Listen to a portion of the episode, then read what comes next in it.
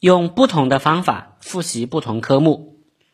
各科目的知识内容不同，我们要采取不同的方法，灵活的进行复习，才能取得最佳效果。比如文科的政治和历史，复习时主要是梳理知识体系，可以安排大段的复习时间。这些知识意义丰富，容易记，背下来之后呢，两三天再翻看一下就行了。而英语单词则需要靠机械记忆，容易遗忘，最好学习之后几个小时就进行复习，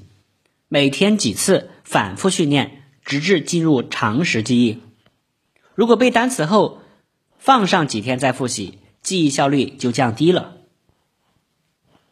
有一位尖子生，他说：“我比较善于结合各门科目的特点安排自己的学习，高效利用学习时间。”比如英语诵读，我习惯安排在早上，每天早晨背一篇新概念英语的课文，短则四十五分钟，长则一个小时。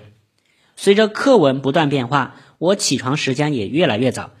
背完英语后，心情就会好的不行，然后一天斗志昂扬。每天晚上，我总是先把各科的学习内容考虑一下，进行任务分解。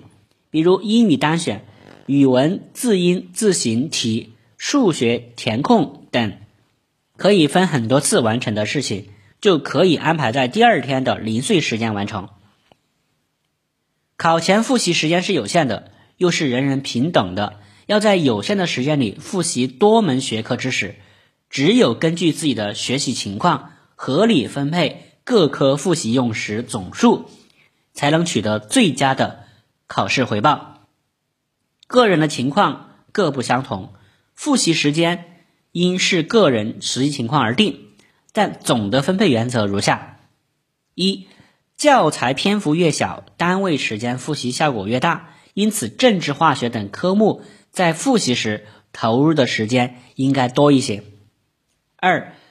考题灵活、能力要求层次较高的科目，如数理化，平时要花较多的时间做习题，以提高自己的解题能力。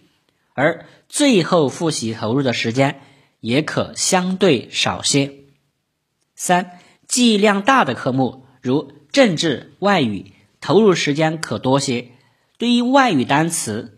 课文的背诵，连续长时间的记忆效率反而不高，可把时间化整为零使用，用零星时间使外语单词、课文的背诵做到曲不离口，每天反复多背多读。好，那么在这里，曾老师做一个点评和补充：文理交叉复习法，晚自修是同学们较集中的学习时间，一般有三到四个小时。这段时间可同时学习两门科目，但注意不要把互相干扰的科目安排在一起，比如历史和政治、英语和语文，要尽量安排文科和理科相互交替，比如历史和数学。